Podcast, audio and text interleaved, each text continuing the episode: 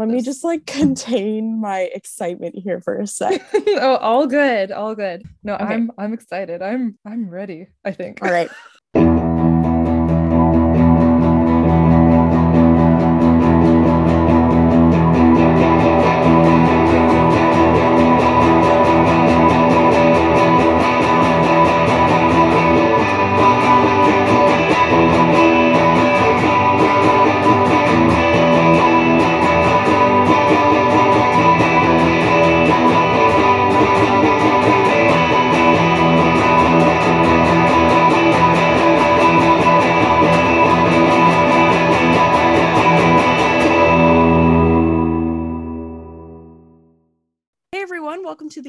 official episode of the Bone Diaries.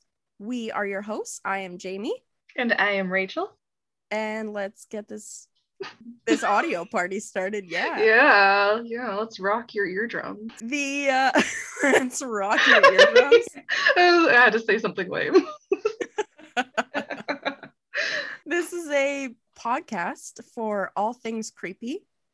And uh, you know, try to throw a little bit of comedy in there when we can. Mhm. I'm I'm currently three ciders deep, so I'm thinking the comedy will come naturally. yes, I mean, we're like, we, I guess we chose to go with like a comedy podcast because we just like can't help our goofiness. So, like, no matter what category we're going to choose, it's just kind of going to have to lean towards comedy. So, No matter what we pick, it always comes back to comedy. Mhm, we're just a couple of goofs talking about true goofballs. crime and uh, I guess ghost stories, UFOs, um, dating, and other Don't forget the Sasquatch. terrifying.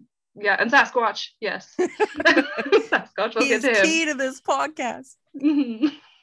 Uh, I guess we should start maybe by um saying a little bit about ourselves. Rach, you want to tell our Mhm. Sure. audience of zero? my whole yes, my whole spiel of my life from Yeah. birth. Actually, yeah, that's actually a good place to start from birth. Um, like no joke, because that's From when we became friends. Yeah, because you and anyways, um, yeah, no, birth is a good place to start because that's when we became friends. Um, so yeah, that's true. So I guess we could start by just talking about how we became friends. So our dads work together and they've known each other for a long time. I guess Yep. since like maybe late 80s or something. Um and so yeah, they're good friends and then yeah, Jamie, you're like a year and a half older than me, I believe. And yeah, so um basically when I was born, you I think you came just visit me in the hospital probably, you little one and a half year old. Sure did. I'm sure you did. And then from then on, we just decided, hey, we're friends. So- Yep. I walked into that started. hospital room. I locked eyes with her barely open eyes, and I went, "You're my friend." And I was And like, okay. It was history. Mhm. And then that's uh, the first day of the end of the world. Yeah. So we've been friends for like 24 years. Hey. yeah, 24 years. Yeah. Goddamn. hmm Yep. And so, yeah, that's uh, yeah, that's why we're friends. it just happened. It was meant to be. It was in the cosmos. And oh yeah, I guess to say a little something about myself. 24 years old and we're actually both from the Okanagan and I moved over here when I was like 9 um, to Victoria and Vancouver Island. And yeah no I like all things spooky and yeah and I guess like as Jamie of course you know like I love the 80s I love the goth stuff and I like all the Oh, yeah. spookiness around that so yeah no that's basically most of my interests and then uh, also just like creative stuff as well so I love art and music and la di da and oh yeah and I zap people with lasers for a living and the other day this one girl That sounds yelled badass. oh yeah oh I feel like a badass putting people in pain and they're paying us for it awesome but yeah no the other day I actually uh, zapped this one girl like I was doing Brazilian on her and Oh my she yelled god. fuck really loudly and it was like the last zap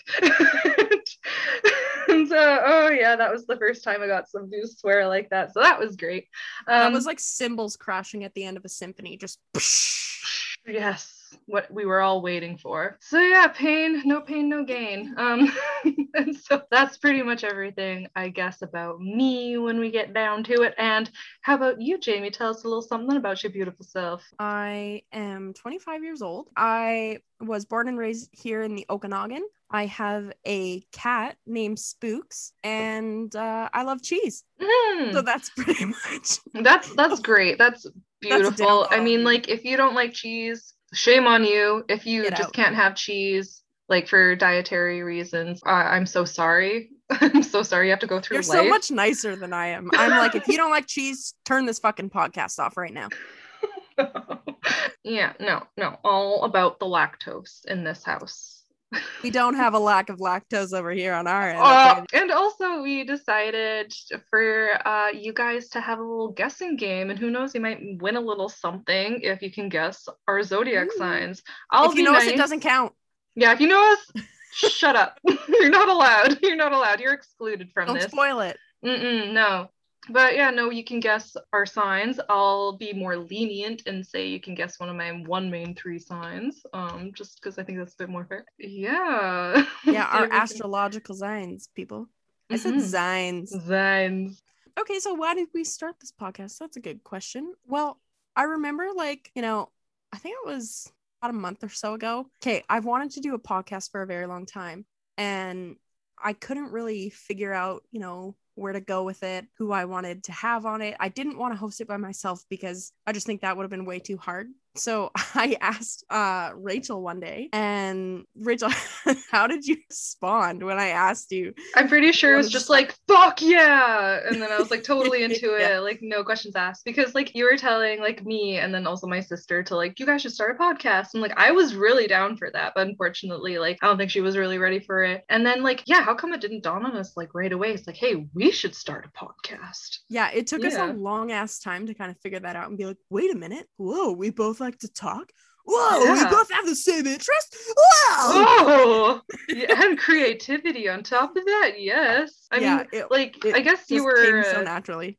Oh, totally. And like, I guess you were a drama kid or like theater kid in school, right? So like, I love that. Um, I that's in my blood. But you know what? Like, I was like not very secure in high school and stuff, so I didn't join the drama and the theater and stuff. Although I like really wanted to. Um, That's but fair. like, High school was a time. yeah, yeah, high school was quite the time. It was more of survival than of interest. Survival mode. So, Yeah, I feel that. but hey, we're here now, and we're making our dreams come true. We're doing it. Hmm. It's so exciting. Okay, so how did we get into all things creepy? Uh. Rach, do you want to kind of take that away? Sure. Um, there are many layers to this question, but I'll try to keep it simple. Um, so uh, I've just always been drawn to it. I've always been drawn to the unknown, and the unknown, although it may not seem creepy at times, people still treat it like it's creepy, even when it comes to non-creepy things.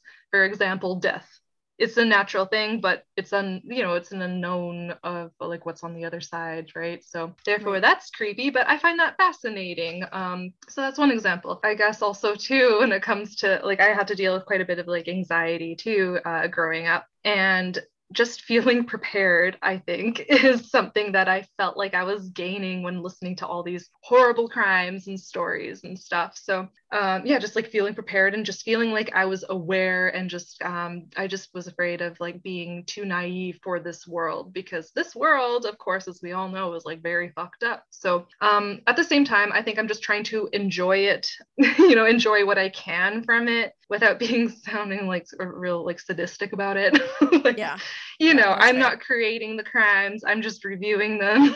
like, we have no official part in these crimes. yes, yeah, we do not partake, no. Um, so, uh, yeah, I think that pretty much sums it up for me. What about you, Jamie? What got you into all this spooky stuff?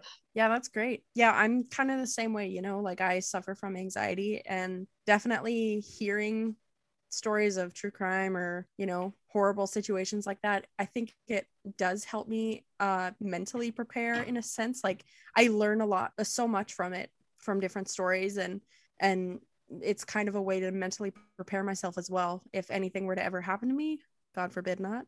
But Mhm. um yeah, that's definitely I share that with you. But I remember like I was so young at the time and my mom had a magazine out on the coffee table one day and I remember walking, you know, in the like walking, playing, frolicking, whatever, in the family room and I looked down and there were two um I think teenage girls on the cover of it and you know, I didn't really understand what the title was about and I asked my mom and it was a story about two girls who had been kidnapped and like brutally raped, but they both survived and were able Oh to escape. And that for me was, I think, the first moment I kind of heard anything like in that sort of realm. Mhm.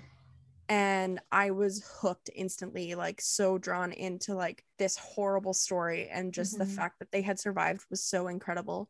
Um I mean it's kind of a weird magazine to have in like a family room where your where your kids are playing, but like hey, I get it, you Mhm. know. Um, Totally. so yeah, Yeah. that that's kind of the first thing that like piqued my interest in this kind of area. Yeah. Oh my gosh, that actually just brought back like one of my first memories as well. I'm surprised it didn't come up before. But uh, yeah, it happened too when I was younger, maybe not a toddler, I don't know, but like, you know, old enough con- to kind of like finally grasp what um, death was. And so I think it Right. must have been when I was around like six or seven. Um, and it was in Kelowna where uh, there was like this memorial center or something for this girl. And um, perhaps we'll even cover this story at one point later. I think that would be a good one. But yeah, no, I, I just noticed it and it just like looked really eerie and sad. And I think I asked my dad or my mom, I'm like, oh, like what happened to her? And they're like, she got killed. Somebody kidnapped her and dumped her body here. And I'm like, oh shit, like people do that. And Wow. like, of course, as a child, like if you're, you know, if you're more chemically functioning in the brain, you'd be like, oh, that's messed up. People can do that. you know, like, uh, yeah, I never heard any animals as a kid, so that's a good sign. Um, Yeah. So, yeah, no, so I was like, well, that's really messed up. And I think that's kind of where it started too, because like the big question is always why and really why is never really the right question when it comes to these kinds of things. Like it's so much more complex than that you know? Yeah it there's just so much to it and you know most of the time people who do commit these crimes can't ever give like a straight answer. Oh no. Yeah it's, it's like it's not logical at all. That's like No. the main point really. Like Yeah. there's no logic behind it. It's just basically evil and insanity and like whatever other crazy factors are involved. Yeah exactly. All right. Well i guess do you want to start with the story time? Yeah let's start with the story time. We'll start with your story. Okay so today i'm going to be reading the story of the black widow trial. Uh the resources that i have for this one great video that i watched off of youtube was from an account called briefcase and it was read by someone called the final wizard so thank you for that.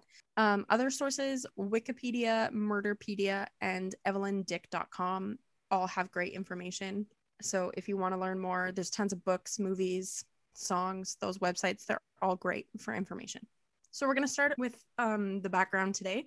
Evelyn dick was born on october 13th 1920 she was born in beamsville ontario to scottish immigrants donald and alexandra mclean. Oh yeah this is a canadian story. Woo woo hmm a year after Evelyn was born, her family moved to Hamilton, Ontario, as her father then had the opportunity to work as a conductor on the Hamilton Street Railway. It is said that Evelyn did not have a particularly happy childhood. Her parents fought all the time, and her father was actually an alcoholic. And often, while he was drinking, he would sexually abuse Evelyn. This started when she was quite young. Her mom, Alexandra, was seemingly obsessed with constantly trying to increase the family's social standard, and Alexandra was also known to have a bad temper and to be very intrusive. As Evelyn was her parents' only child, they were very protective of her. They often didn't like that she would go and play with the other kids in the neighborhood, and they only wanted her to be associated with the children from the town's high society families, even though they didn't really live in a particularly well to do area of town. Since Evelyn's father, Donald, was a train conductor, he didn't make a very hefty income. Donald would later attain an office position that would give him access to company revenues. Financially, her parents couldn't afford to send her to the cream of the crop type of schools. So, with that being said, it was hard for Evelyn to make friends with the types of children that her mother wanted her to meet, those of high status. However, neighbors became shocked to find that one day Evelyn was suddenly transferred from state school, which is pretty much like public school, to Loretto Academy, which was a very prestigious school. Talk spread throughout the town while neighbors wondered how Evelyn's parents could afford the expensive school fees and tuition. Others would often wonder how the family kept a luxurious lifestyle only on a conductor's salary.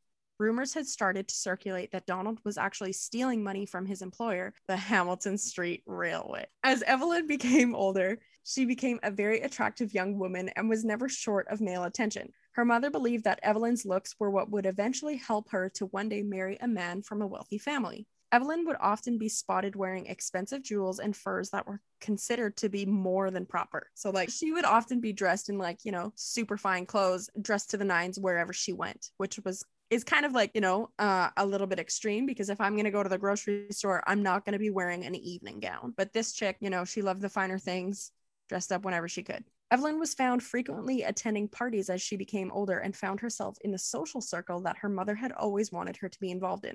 Yet, she was never fully accepted as one of their own in high society. In fact, Evelyn would often spend a lot of her time with men who were much older than her, which, like, you know, as a young girl, that's might be a little bit problematic. Mm-hmm. During the year 1941, Evelyn had become pregnant with her first child. In July 1942, she gave birth to her brand new baby girl named Heather. It would be soon discovered that Heather had both intellectual and developmental disabilities. Because Evelyn had given birth out of wedlock, locals had made this news the talk of the town. In order to put a halt to these rumors, Evelyn claimed that she was actually married to a military man who was stationed overseas. Shortly after Heather was born, Evelyn wanted to continue to maintain an active social life, so her mother, Alexandra, would often look after Heather while Evelyn was out of town. Come 1944, Evelyn had become pregnant for a second time. She gave birth in September to a baby boy who she named Peter. Yet, oddly enough, when she returned home from the hospital, Peter was not with her. When friends and neighbors asked her about this, she stated that she had made the difficult decision to give up the baby for adoption, as with her circumstances, it would be difficult for her to raise two children.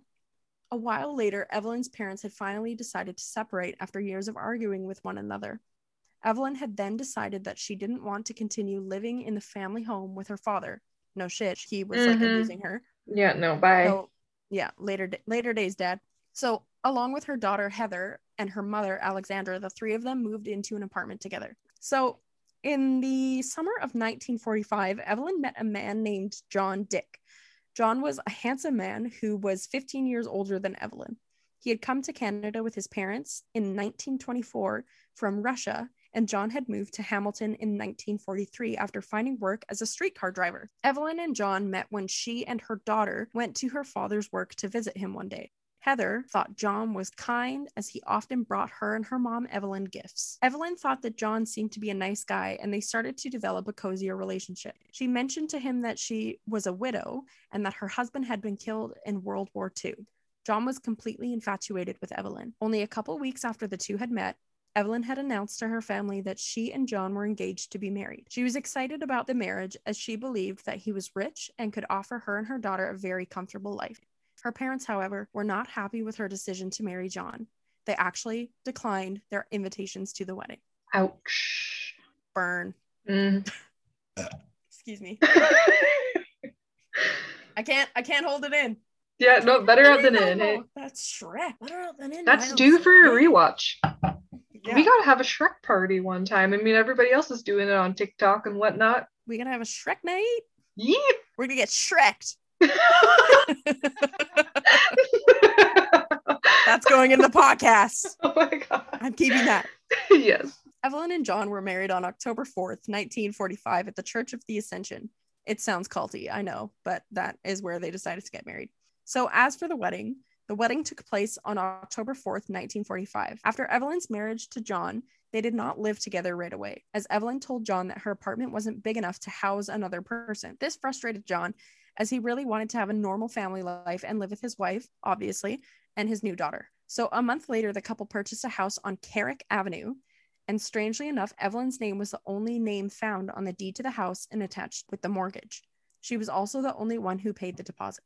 In the end, John and Evelyn didn't live together for long, as she realized that the man she had married was not as wealthy as she had thought.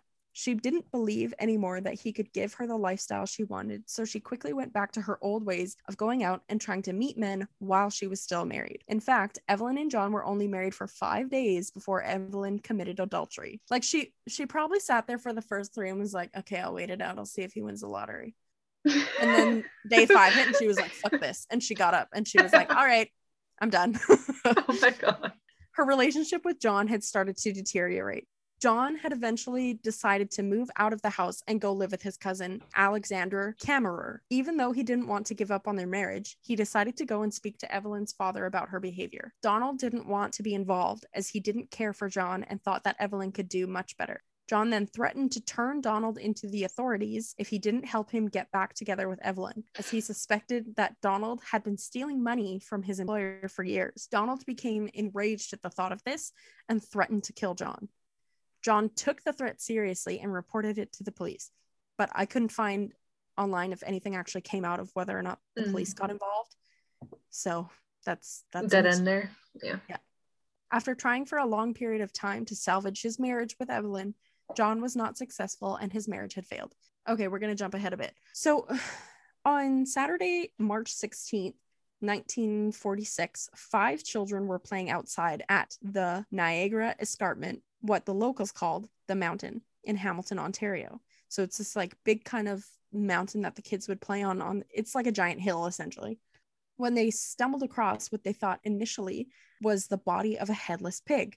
As they moved closer, they realized that what they were looking at was actually the torso of an adult male. The head, arms, and legs were nowhere in sight, but a deep wound in the abdomen told investigators that someone had tried to cut the torso itself into two. Mhm. Yikes. Which is so gross because, like, imagine being those five kids, you know, like just playing on the hill, playing kick the can or whatever. Yeah. And then you're like, what's this? And you stumble over, and like little Timothy, like, pokes it with a stick yeah. or whatever and is like, that looks like my dad's tummy or some shit like that, you know? Like, so gross. Oh, so gnarly. Start playing with the intestines and whatnot. Just swirl it around, you know? Ooh. So the police were called to the scene and an investigation ensued. Soon after the torso had been discovered, Alexander came forward and reported that he had not seen John since March 6th. He explained to the police how John's relationship with Evelyn had failed and that John had moved in with him for the time being and without a word disappeared. Alexander was then shown the remains of the torso and was able to make a positive identification, confirming that the torso was in fact John's. So, okay, one question I have is like, how on earth did this cousin know what John's torso looked like? Right? Unless he like watched him in the shower and he's like, oh, nice birthmark. Hey, cuz you doing okay in there? Yeah, it it just it kind of that was one question where I'm like, okay, so he knows that his cousin was missing, Mhm. but how does he know that this torso belongs to him? Totally. Like I'm trying to like picture my cousins. I'm like, uh, like I don't know what they look like nude at all. Like if I were to like, because of course some of them have tattoos, right? Then I'd be like, oh yeah, them. But uh, yeah, no, that's a bit weird. Just to, Yeah. like unless I don't know. I'm I of course don't want to jump too ahead, but I'm like I wonder if the the cousin had a little something to do with that. I Or like, oh yeah, yeah, um, that's my dead Right. cousin John. Maybe perhaps, yeah, Did you know that it was his torso because you killed him? Like, yeah, I don't know. It, it's so weird to me. So weird. On March 19th, 1946, Evelyn. Dick was summoned upon by police for questioning for the disappearance and murder of her husband, John Dick. When police told Evelyn that the torso they found had belonged to her husband, she said abruptly, Don't look at me. I had nothing to do with it. In her statement, Evelyn said that a well dressed Italian man, so a mafia man, so to speak, came to her house asking for the whereabouts of John. She also said that the man who visited her said that John had been seeing the man's wife and that he was going to fix him. So, like, rough him up essentially. Right. But like when she says I had nothing to do with it, that's always a telltale sign that you're guilty in one way or another Well, because like yeah, and she she didn't show like any sadness. Like there was nothing indicating that she was upset over the fact that Mhm. her husband had died. Right. another huge telltale sign. Yeah. She's just like, well, don't look at me. I didn't do it. And it's like, wait, did did you not hear me? Your husband is dead. She's like, Right. I know. Like, who cares? Essentially, right? Yeah. Oh my god. What's new? Tell me something I don't know. The police didn't have any evidence supporting the statement that she gave and didn't believe what she told them. They soon discovered that Evelyn had borrowed a huge Packard car from a man named Bill Bohozuk, who was one of her friends. And I didn't know what a Packard car was, so I looked it up. And it was a brand of vehicle at the time, but uh, they are no longer being made. When she returned the car to Bill, the seat covers were missing, and there were blood stains on the front seats and a set of blood-stained clothes in the back of the car. Evelyn had left a written note saying that the reason the car was in such an awful state was because her daughter, Heather, had cut herself while traveling as a passenger in the vehicle. Like, what is your kid to cut themselves on? Makes no sense. Mm-mm. Police investigators, however, proved that the blood was the same blood type as John's was.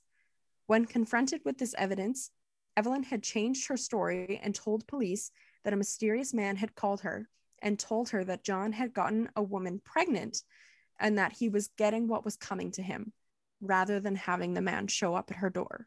According to Evelyn, the man demanded that she meet up with him, so she drove to the meeting point. She said that the man had a large sack with him that he was carrying and that he told her it contained parts of John.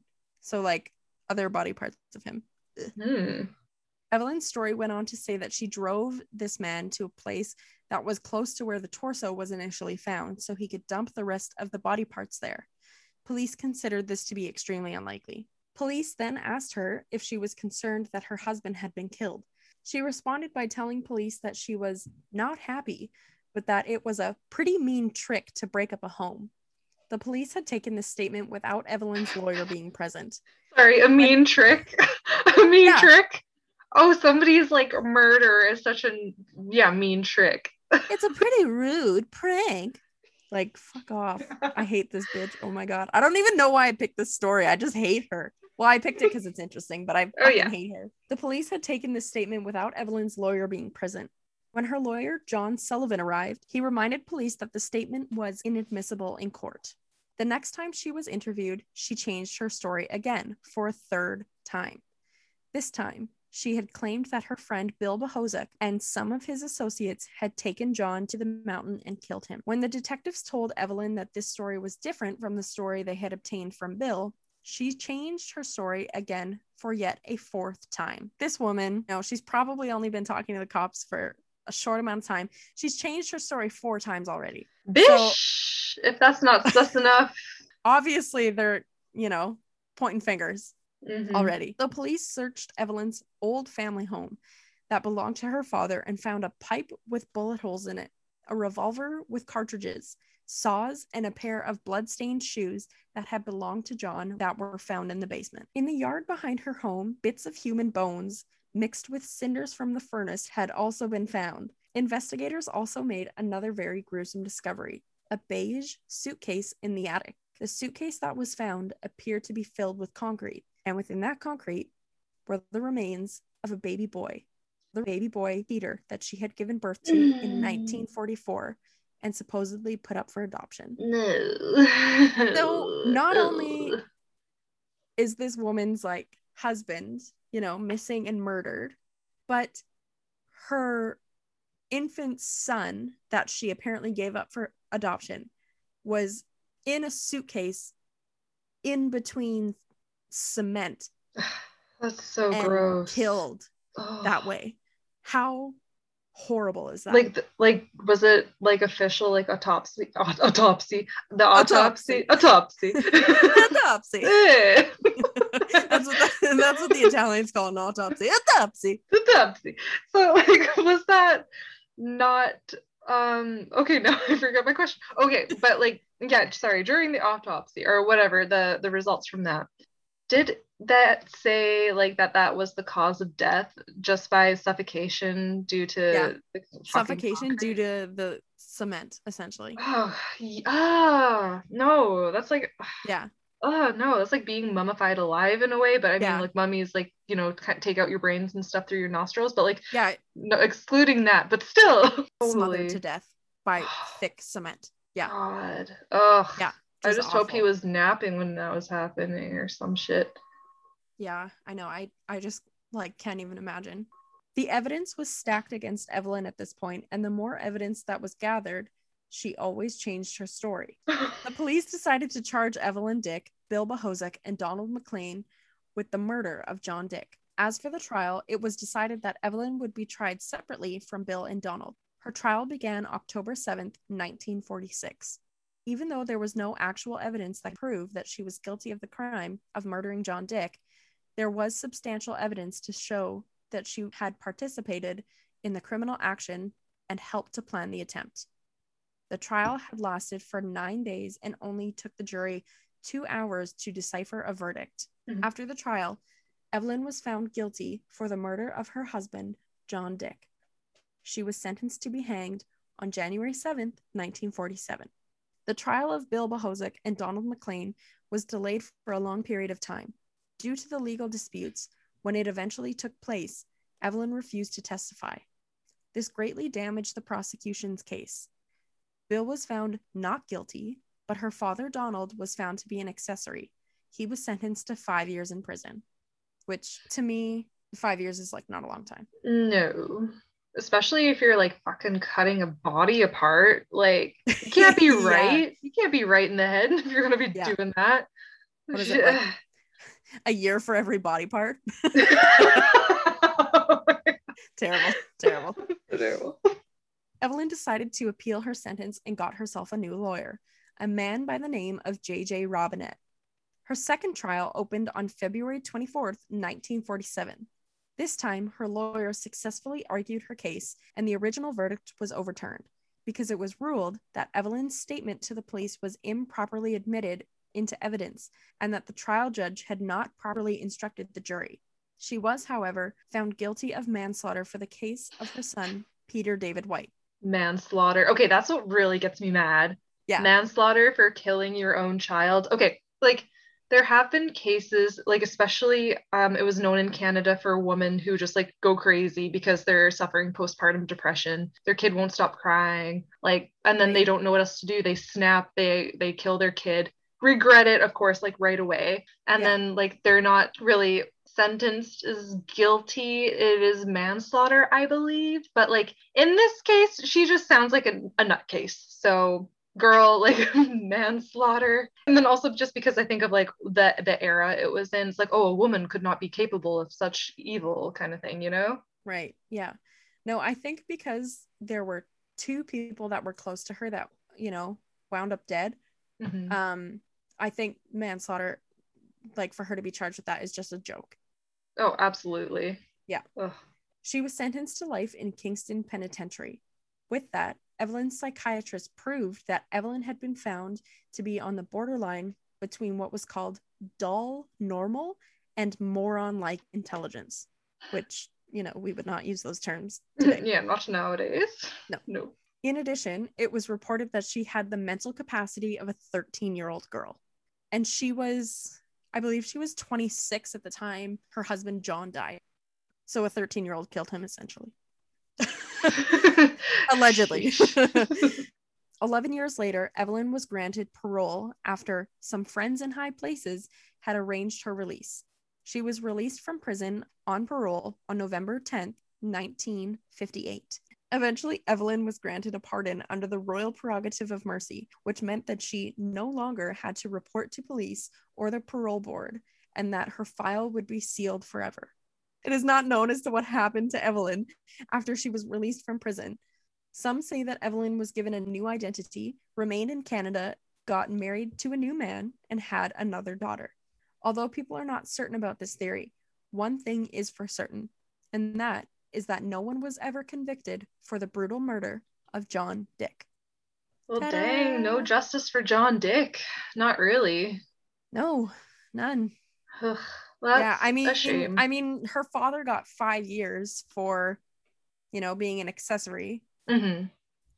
but that's that's not enough. No, definitely not. No, Yeah. no, yeah, five years is nothing. It just like the justice system has still a long ways to go. And really, from like, if you use that case um, and put it to like nowadays standards, I almost guarantee that it would almost come out to the same result. I mean, depending maybe on like where you lived, but like, yeah, I think it's dependent on where for sure. yeah, for sure. But like, yeah, if you heard that case too nowadays, yeah, you'd still think like, wow, that's fucked up. But like, that's still like not that uncommon, unfortunately, like with those results. Right. Mhm. Yeah. And, you know, she was originally sentenced to life in prison and then she only spent 11 years there and then was like, okay, I'm out. Yeah. Like, how does that work? You know, Mhm, because mhm. of friends in high places. Like, what, like, that to me is, I, you know, I couldn't find a lot of detail on that either, but that to me is just like friends with money who tipped off whoever and they were Mhm. like, "Okay, get her out." Yeah, money And makes the world go round. And I'm really curious as to like what happened to her after she got out of prison. Like, did she start a new life? Was she killed? Did someone come after her, you know? Or did she just die of like whatever? It's hard to tell. Yeah, So- who knows? Oh, So yeah. but hey, if you're out there, we know what you did. Damn it, Evelyn. All right, so I guess we'll be moving on to the story I have prepared for today. Um, this is a case. Yeah, that takes place in Washington State. Um, the Oh. victims, though, are from um, the high school I actually graduated from. Um, but this takes place in 1987, so we have not crossed paths. No, I was not even born yet. So, Yeah. um, so this case involves Tanya Van Cuylenborg and Jay Cook. They are the victims in this case. Um, and so, unfortunately, um, Play the movie. Y'all. Okay. Those are my favorite. Play the podcast. Y'all. Play. So this case takes place in 1987 involving two uh, recently graduated students from Oak Bay High School. I have graduated there. Um, so I decided to cover the story partially for that reason, but also because there's just a lot of weird stuff that goes down in Victoria, honestly. Like Yeah. I it's bet. a beautiful place. Yeah, yeah, I love it here, and you know, yeah, absolutely beautiful. The nature, the just the people I find are great as well for the most part. Um, but um, yeah, no, just like weird, really weird stuff goes down, and like I don't think people talk about it enough. And also, Victoria is like one of the most haunted places in North America, so we're definitely going to get into some spooky stuff about that. oh heck yeah. Um, so this case is about a young couple from Victoria, BC, who graduated from Oak Bay High. On November 18, 1987, 18-year-old Tanya Van Cuylenborg and her 20-year-old boyfriend Jay Cook decided to take an overnight trip to Seattle, Washington, and they never returned home. Tanya's parents, Bill and Jean, reported the couple missing on November 20th, the day after they were expected to return home. On November 24th, Tanya's body was found in a ditch in a wooded area of Parsons Creek Road in Skagit County, 20 kilometers south of Bellingham. 150 kilometers away from Tanya, Jay's body was found under a bridge near Crescent Lake Road, east of Monroe, on November 26th. This case was cold for about 30 years until recently in 2018, where the murderer of these victims is the first ever to be convicted using genealogy research. Wow. And that is something I find quite interesting too about this case and just how technology is changing and how we're going to catch all these creeps, you know? Definitely.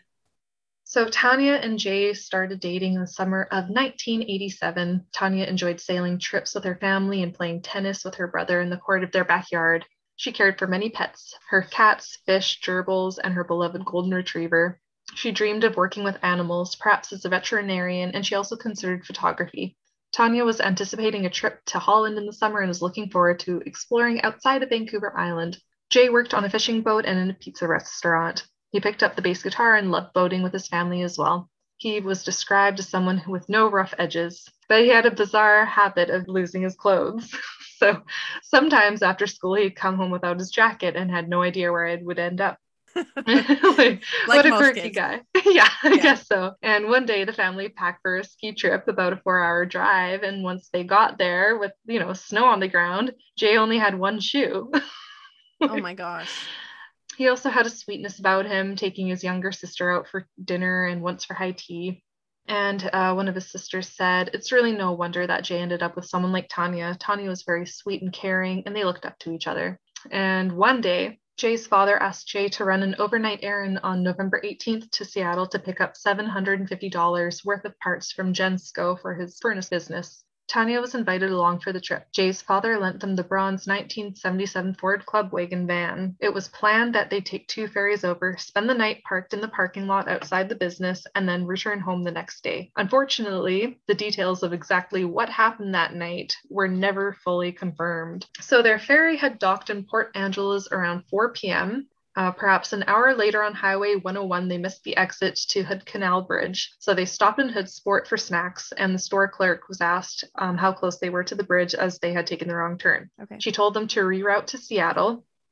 And then later at another shop, a deli clerk spoke with them in Allyn, and she claimed that they did not seem distressed and it didn't seem like anyone else was traveling with them. And this is where the couple was last seen alive at 9:30 p.m. The next day, Tanya's ID, a box of 380 caliber ammo, and gloves are found under the porch of a bar in Bellingham, Washington. Around the corner sat the abandoned van near a Greyhound station. Days later, police found a ticket for the Bremerton Seattle ferry in the van. They found the ferry tickets to Seattle at the Bremerton ferry dock at 10:16 p.m. The ferry had docked in Seattle around 11:35 p.m., and that's where the couple's path went cold. So, yeah, last seen at 9:30 p.m. and the last they could like really track as to where they were was 11:35 p.m.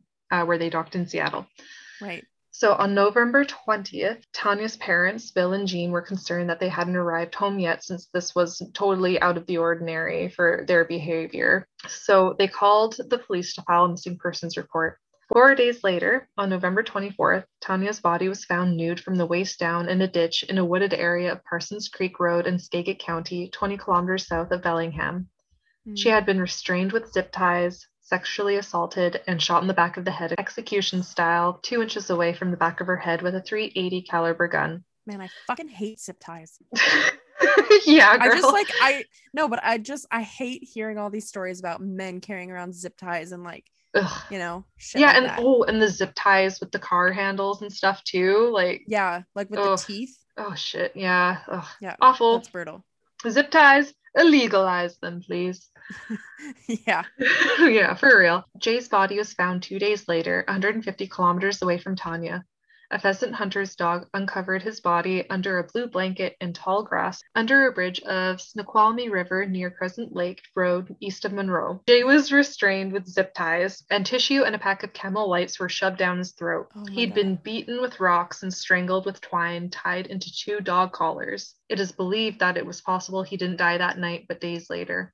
At all three crime scenes, zip ties were found, and the third crime scene being the van. Disposable gloves were also scattered near the bodies in plain view, having the police believe that this was an attempt to taunt them. Semen was found on Tanya's body and her pants, which were left in the van, as well as the van's mattress. The money order for the furnace parts was left untouched, but a bag with a camera inside had been taken from the van. So the police suppose that the couple may have offered to give a lift to a stranger they had met on the last ferry. Jay Cook's mother, Lee, believes that her son pulled over to help a stranger on a cold night because that's the kind of person he was. And this stranger just so happened to be a very sick individual. For 30 years, the Cook and Van Cuylenborg families have been left without knowing who had done this to Tanya and Jay.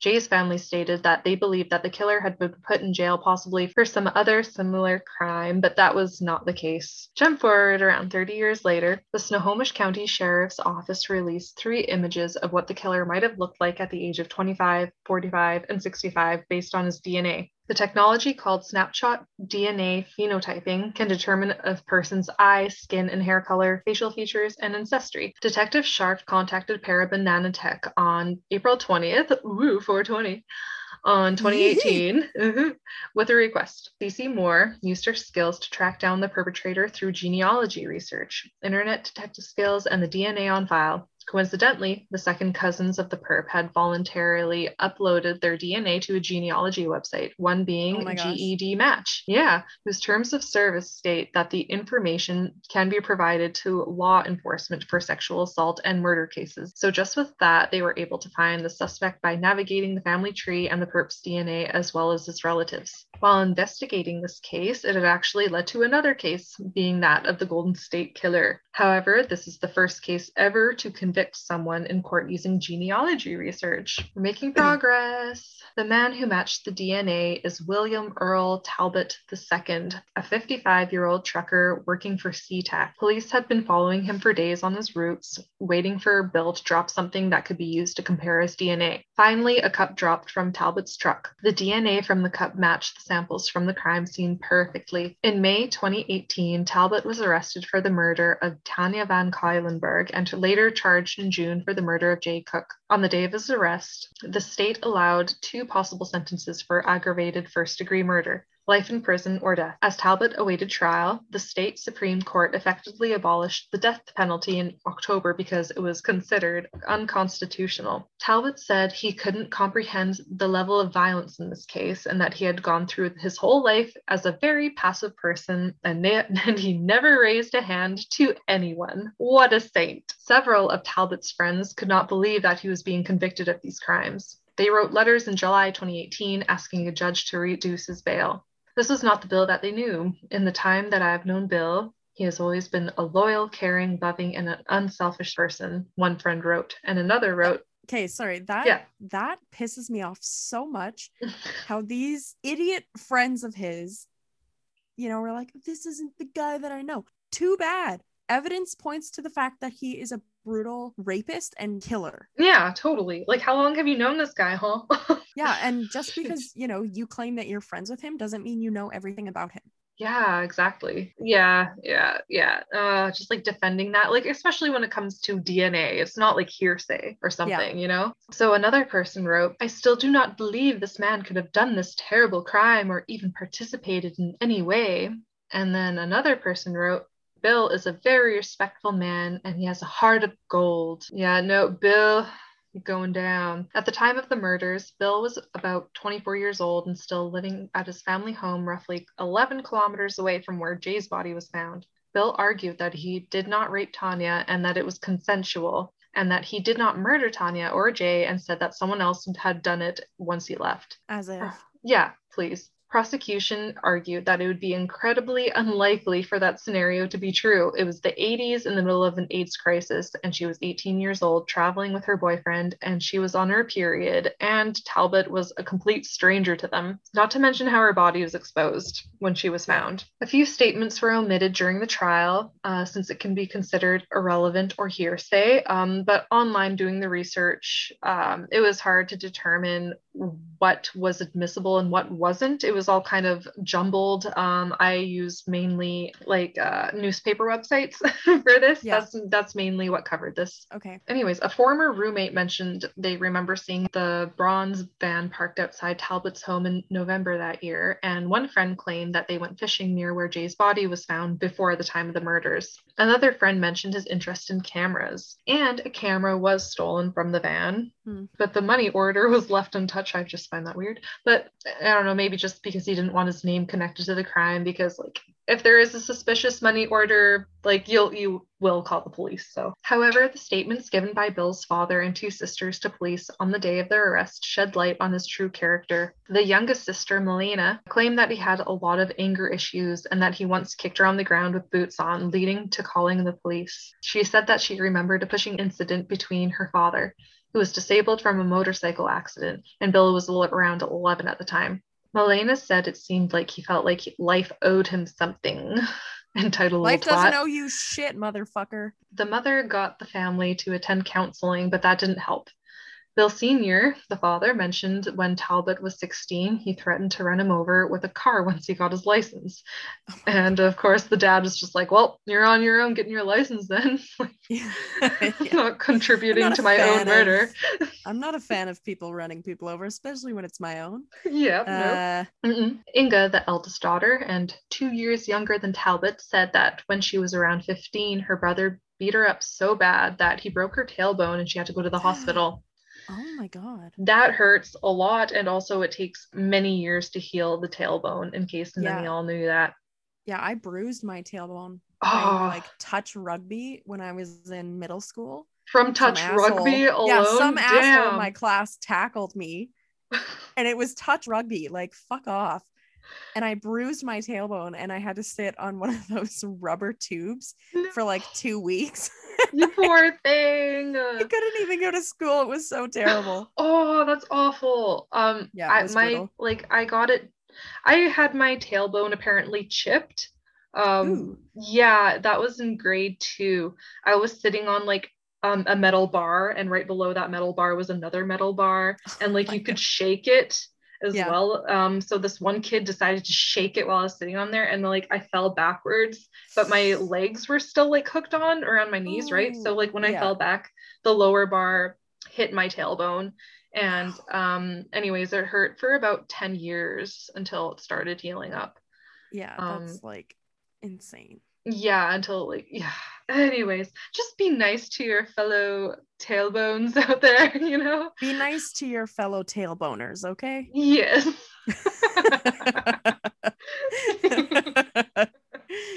We're 12. we are. Yes. She also mentioned that when she was around 11 years old, she had also been sexually assaulted um, by her brother. His violence also affected the family cat, Nikki, who he dropped down the well. No, no, no. What did the cat ever do to you, man? Hey, people that abuse animals and like children are the worst kind of people. Absolutely. The absolute worst kind of people in my mind. Because they cannot defend themselves. These people, they're cowards. Death to them all. Um, if, if I got to rule. Yeah. if Rachel had her way.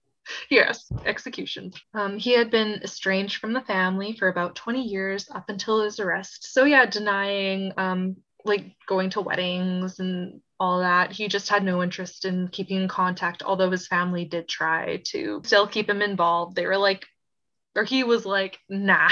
He didn't want anything to do with them. No, they saw all of his ugliness, so I guess yeah, he just didn't want anybody else to know about it, you know, the more Mhm. involved. Anyways, two years before the murders in 1985, Bill had been convicted of a misdemeanor assault. He was required to seek anger management counseling and he skipped court dates in 1986, alongside testimonies from Talbot's former roommates and police interviews with his family that recounted past incidences of violence. Uh, and of course, with a good jury, Talbot was sentenced to life without parole in July 2019. He is serving two life sentences and is currently trying to appeal his conviction, still denying his crimes. What an asshole. Yeah, seriously. And like, What was Like- his name again? oh, um, Bill Talbot the second. Okay, I I love that his name is The second. whatever, whatever the Yeah. second. Right? It makes him sound fancy, but he's a fucking rapist and murderer. Absolutely. I thought that was quite ironic because, of course, like if you're naming someone after yourself, it's uh, definitely has to do with like your pride and whatnot. Yeah, well, he well, just how totally cocky can you tarnished the name. Yeah. yeah. He's like, I hate my dad and that he gave me his name. Oh well, ugh, he definitely, yeah, mhm, definitely made a path for himself. But uh, hey, Oh, like shit. believe it or not, yeah, like I mentioned before too, that the uh, death penalty was only like abolished. What two years ago now? Not even. Yeah. that's so bizarre to me that it's still out there but i'm not i'm not saying that it's totally outdated um, it's complicated Yeah. i think another time we'll talk about the death penalty because i have quite a Yeah. few thoughts on that Oh, same. I think it, you Mhm. know, just to kind of touch base on that, I think it definitely depends on the crime. And I know it Mhm. shouldn't depend on the crime, but for me, it does. Yeah i agree and i think also the evidence as well um Yeah. yeah, Yeah. as long as you have the evidence to match up with the crime then Yeah. all right you're good to go I think you did this, but I have no evidence. You are sentenced to die. yeah, like, yeah, that's not how shit works. no like oh speaking of that though like the green mile like you've seen the green mile right I actually don't think I have. walking the green mile um it's so sad it's so sad because um well it's not much of a spoiler but in that movie like this big gentle giant is convicted of killing and raping these two like young girls but he didn't do it like he's he's actually more of like an empath i don't want to give too much away Right. Okay. and anyways like all the guards and stuff they know that he's not guilty um and they had like no choice um but to kind of go along with him being convicted for that really Wow. sad it was actually a book written by stephen king and Oh, okay. yeah yeah i was kind of surprised because it was a little bit different from the rest of his books so Yeah. I mean, I hadn't read it. I just watched the movie, but um anyways, really good movie. Uh check that out when you do have the time. But yeah, so that's that story. But I, I just Wow. wish that we got all the gaps kind of filled in as well because like he's still in denial and we don't know exactly what took place where and like how he managed to like sneak in the van or you know whatever he did to Right. convince them or if he I like held them up. Mhm. I think it's so weird that um sorry, what was his name? Jay Cook? Yeah, Jay Cook. Mhm. yeah that he was wrapped it or or you know had a blanket over him hmm Oh yeah. it's like it's just so weird to me like how sorry i can't remember her name Oh Tanya. Yeah. tanya yeah how she was out in the open hmm and how jay was covered it it that to me is almost like a shame thing Totally. he was totally. shameful of you know murdering this like this kid this boy but he has no shame when it came to tanya Totally. And like, like that that's so strange it is really strange. Yeah, that's actually a good point because honestly, I didn't think about that right away. What I was thinking about was um like how he killed them like very differently differently. Like he killed her Yeah. execution style, like you Yeah, know, just so done. Yeah. Yeah. And then with with Jay, like it sounds like he really struggled towards the end of his death, you know, like because they don't really know exactly when he did die, but he was left Yeah. there for quite some time. So, but yeah, no, he was like beaten with rocks and strangled and well like the cigarettes down the throat thing yeah, that too. so disturbing Right. Yeah. And that was something that wasn't just publicly like out there everywhere. There was only a Yeah. couple of sites that would mention that. Yeah. Um, yeah, to get well, all like and yeah, probably for good reason too like for protection of the family because imagine you know reading these articles about your son that had been murdered and you know mhm. hearing obviously they had to hear the details but seeing that and having that be known to the public is so harsh and so heartbreaking Yeah, yeah, yeah. Oh, it's so terrible. Like, especially after them not knowing for 30 years, not having closure for 30 years, they thought they'd never get it. oh yeah but big time. um yeah i just Wow. hope that they have like enough closure kind of now and that they can kind of have like peace with it um yeah. but still like yeah he, the guy is still in denial and like to me that would drive me crazy if somebody i knew died Like, because of him it. uh, yeah no. seriously. Yeah it's like you're behind bars now. Yeah. Yeah. gosh. Well he sounds like a fucking loser anyways so hmm yeah no i i don't think he will be ever let out so he better let's not be not. since he is trying to appeal the case so he can suck shit That's right. wow that was um that was heavy Yeah, that was heavy. like the, the older ones like the one that i did i you know it's it's heavy shit but it's so it was so long ago yeah. that it it just feels more like a tale than it does an actual Mhm. event that conspired and this it with it being so recent that that just weighs on you right Yeah, yeah, exactly. And it like takes a whole other toll totally. And like that's another thing, like in true crime, it is very important to like actually like realize, okay, these were real people. This actually did happen. And Yeah. you know, we're trying to like humanize everything, but when it comes to the perpetrator, I don't feel much sympathy for as to like why they committed their crimes. Yeah. how can you? Um, I mean, sure, like if a lot of the cases they had a really poor upbringing, you know, or they were like abused or something, but then Mhm. that of course But that does not excuse. no because there are so many other people in life who you know have terrible experiences with being raised and being brought up and they do not go on to murder other individuals they Yeah, get over no. their shit they seek therapy they get help you know Mhm. so no it's not an excuse And- Oh, sorry. Oh yeah, go on. Sorry, I'm gonna. no no no. yeah Oh, okay. Um, yeah, that actually kind of reminded me of something, and not to sound uh sexist really in any way, but like when when a woman has something wrong with her, oh, I need to get this fixed. I need to go to the doctor. You know, ah, it's urgent. It's my body. When it comes Right. to men, they're like, ah, no, I'll be fine. I don't want to go to the doctor. And especially that's when it so comes to yeah, totally. But then also, like, I know there's a lot of stigma too, and um, just in today's in today's society, I think it's getting a bit better now, where um, you know, men can't show emotion. They, you know, can't Yeah. admit to their feelings and weaknesses and stuff. And of course, that's just totally like messed that's up. that- bullshit yeah total Yeah. bullshit. And whoever like, came up with that was an idiot Oh, totally. And not only that, probably like a sociopath or a psychopath. And that's kind of what I feel like social media is kind of want, like wants us to be. Like, you know, like remove the emotion, just uh try to strive in being like the perfect human robot, in my opinion. yeah only show the good not cool. parts Yeah, yeah.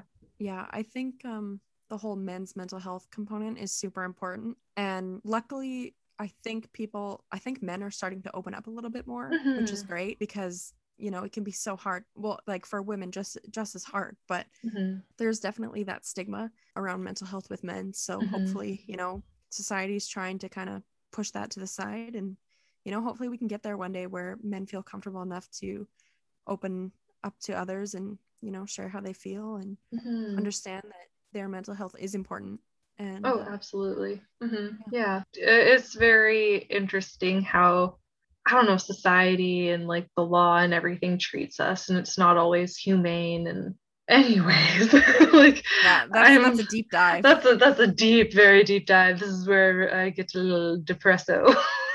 so, that's right. So yeah, we won't go down that sad little swirl today. So yeah. yeah save it for another day yeah, save it for another gloomy day. Yes, let's take a little walk into the gratitude lounge and take a nice cozy seat. yeah no today i think um my my little bit of gratitude well i have lots of gratitude but um you know i i had a very unproductive day today i woke up i showered i had breakfast and then i pretty much just like crawled back into bed with my cat and we had like the best cat nap literally together and that was just like so the it was the perfect reset that I needed. So I'm very very grateful for my cat and you know he just he brings me so much peace and love and Mhm. and uh, yeah yeah it was great. Aw, about that's you? nice. Well, I'm grateful that you have a cat. I'm grateful about that. That's so Yeah. nice. Um, but yeah, no, uh today was a really nice chill day. Um, yeah, I got to go walk to the beach and I'm just so grateful for, the ocean. Like usually when I write down a, like a list of what I'm grateful for, the ocean will be in there. Yeah I just Yeah, can't definitely. imagine to like live away from the ocean again. Uh, it just brings me so much peace, and I just feel so refreshed after leaving there too, and that was really nice. But um, yeah, it's such Yeah, a it was- game changer. Hey oh, it really is, yeah, like you said, like a reset. It was. Um, so yeah, that was really nice. Uh, I really enjoyed the day, and it was just like really chill and gloomy. And then like I watched some more true crime stuff when I got back. So Yeah. it was an all around great day. that's awesome. Yeah Mhm. that's that's a really good uh gratitude lounge segment. Um speaking of lounges, we have something called the visitors lounge. So if you you know want to share any of your uh creepy stories that you have, whether it be true crime, aliens, ghosts, Sasquatch, you name it, uh, email us at the bone diaries podcast at gmail.com and one of your stories might be featured on our show. Mhm. Or if you got any bo- like good bone uh, jokes, just that would be great. We always love bone jokes, yes, that's right. which, you know, hey, I don't know if we talked about this, but the name of our podcast and how it came to be. Um, Yeah. I, I was I was sitting on the toilet one day and I was thinking about names and and I was thinking about, you know, murder and true crime and whatever and Naturally. and yeah, naturally. And graveyards came into my head and I was like, all right, well, you know, uh what is associated with a graveyard? And I thought of the word the like bones or boneyard or whatever. And I was like, oh, that's funny. And and then I realized, you know, stories, a diary, whatnot. And then I was like, oh my God, the bone diaries, that could even cover that could even cover dating stories. Yeah. Horrific diaries. dating stories. Yes. Oh my god. It just fits perfectly, you know. I think it I think it really suits us and and our mission here. Oh, absolutely. It does. It does. Because, yeah, especially, I don't know what like, kind of demographic we're attracting, but I'm assuming similar folks to like you and me, right? So, I'm hoping so. yeah, I'm hoping so too. So, probably folks in like, yeah, the 20s, you know, trying to date in today's like landfill. Um, yeah. so, Oh my god. especially with uh, social media being involved now, it just, um, it's awful. yeah, um, really brings out the coffin flies. Yeah, it does. hmm Yeah. that sounds so mean, but like once you actually experience it, like you you'll know that I'm being polite. oh yeah. Yeah, big time. No, I think that is the uh, nicest way you can put it. okay, good. Yeah. good. Okay. I I feel you on that. And we want to give a huge shout out today to our incredible dads who wrote our podcast intro for us, which is pretty exciting. So thanks, Andrew and Gary. You guys are the best. Thank you, Papa. We love you. Thanks, guys, for listening today. And uh, if you like this episode, fellow boners, I'm not gonna call you guys that. No, I'm changing my them mind. boneheads. Boneheads, boneheads. We're not calling you boners. That'll be for the haters. yeah, that's right. uh, be sure to rate, review, and subscribe. And remember, beware in the boneyard. boneyard. Catch you later.